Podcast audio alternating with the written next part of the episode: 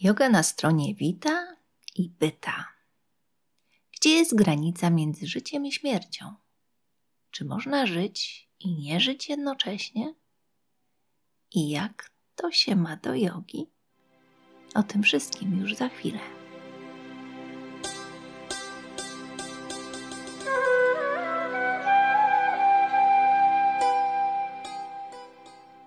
Czasem pokazują coś w telewizji, konstrukcję bomby atomowej, albo ktoś przechodzi na linię między dwoma budynkami na 50 piętrze i na ekranie pojawia się napis: Nie próbuj tego w domu. No więc facet dał się pogrzebać na 40 dni. Nie próbuj tego w domu. W 1837 roku świat obiegła wiadomość o indyjskim sadhu Haridasie, który przeżył 40 dni zakopany w grobie. Maharaja Ranjit Singh, lew Pendżabu, należał do osób trzeźwo myślących, raczej sceptycznych. Powątpiewał w umiejętności indyjskich mistrzów, sadhu. No i lubił, no, lubił się z nich ponaśmiewać aż pewnego dnia w roku 1837 na jego dworze pojawił się wędrowny jogin imieniem Haridas. Zaproponował, aby zakopać go na 40 dni, na co rozbawiony Maharadża przystał. I może pozostałoby to pogłoską, opowiastką, legendą, gdyby na dworze nie przebywali w tym czasie przybysze z Europy, kapitan Osborne i Claude Wade, którzy później te wydarzenia wnikliwie opisali. Haridas rozpoczął przygotowania dużo wcześniej. Przeszedł na dietę płynną. Pił tylko mleko w niedużej ilości. W dniu pogrzebania wykonał czyszczenie żołądka. Połknął pas materiału o długości 30 yardów. Yard to niecały metr.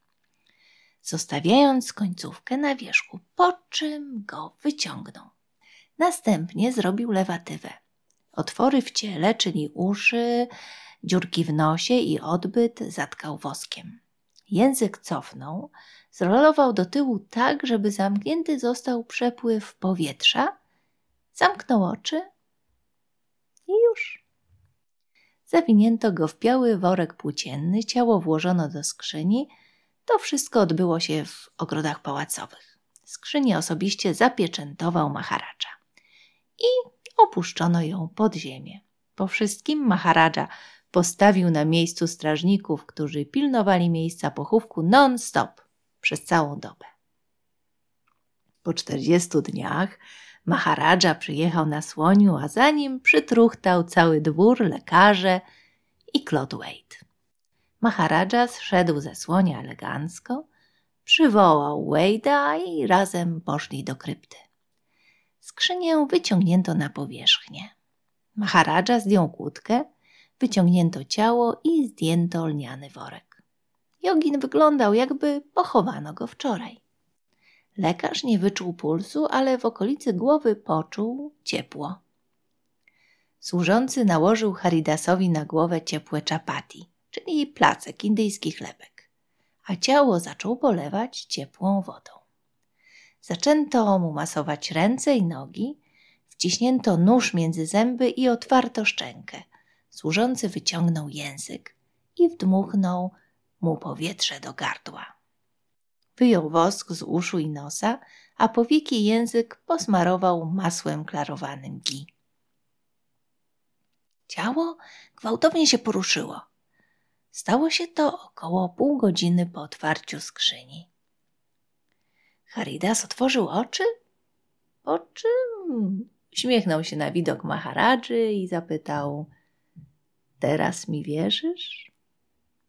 Maharadża uwierzył. Już mu jakoś tak do śmiechu nie było.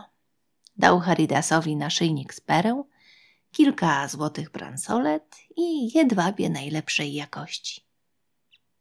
Haridas podobno został w ten sposób zakopany nieraz. W dżammu zakopano go na cztery miesiące. Przed pogrzebaniem zgolił brodę i kiedy go wyciągnięto po tych czterech miesiącach, twarz była gładka jak przed chwilą zgolona. Na początku XX wieku zyskał ogólną sławę Egipcjanin Tahra Bey. Występował dla wielu osobistości, innymi Mussoliniego.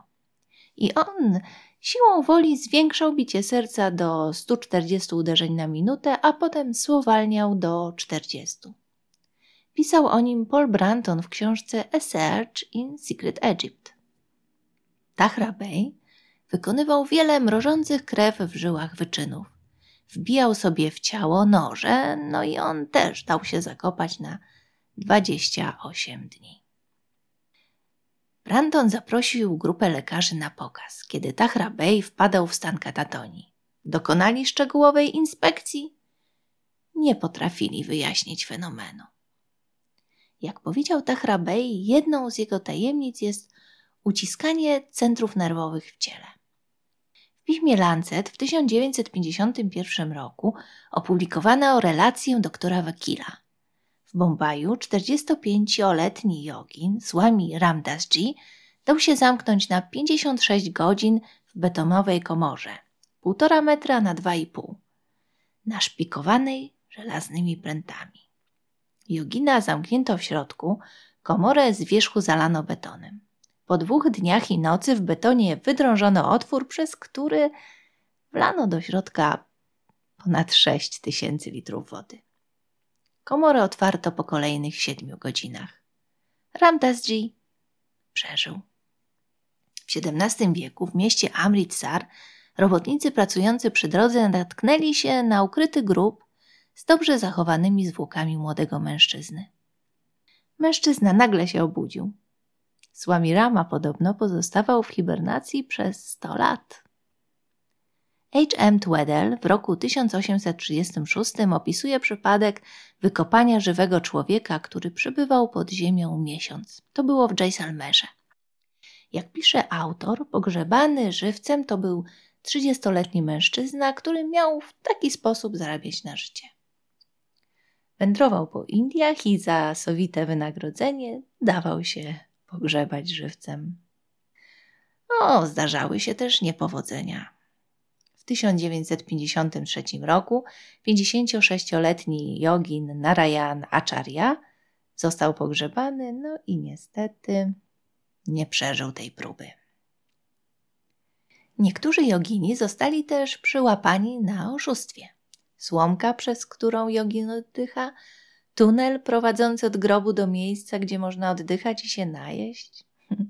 Ostatecznie w roku 1955 takie eksperymenty zostały w Indiach zakazane. Jakie jogiczne techniki wykorzystywali grzebani żywcem? Keczari mudra to zaawansowana technika polegająca na cofnięciu języka, zwinięciu go tak, że dostaje się on do przegrody nosowej. Tak można zamknąć przepływ powietrza. O tej technice pisał Tweddell w swojej relacji. Vasradhauti, czyli czyszczenie żołądka. Następna, mało przyjemna metoda. Połykanie paska materiału, a potem wyciągnięcie go.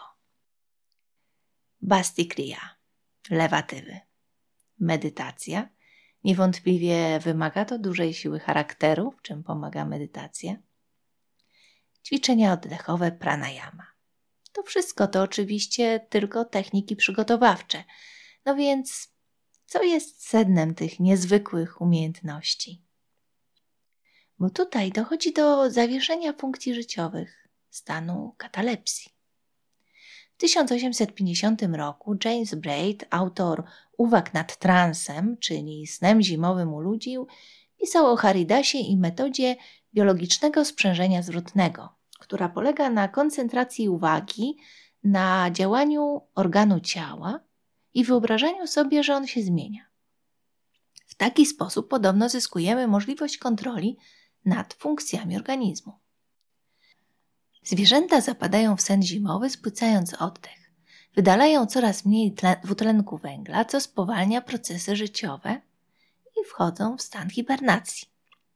Zdaniem niektórych to jest proces stosowany przez joginów choć nie wszyscy się z tym zgadzają.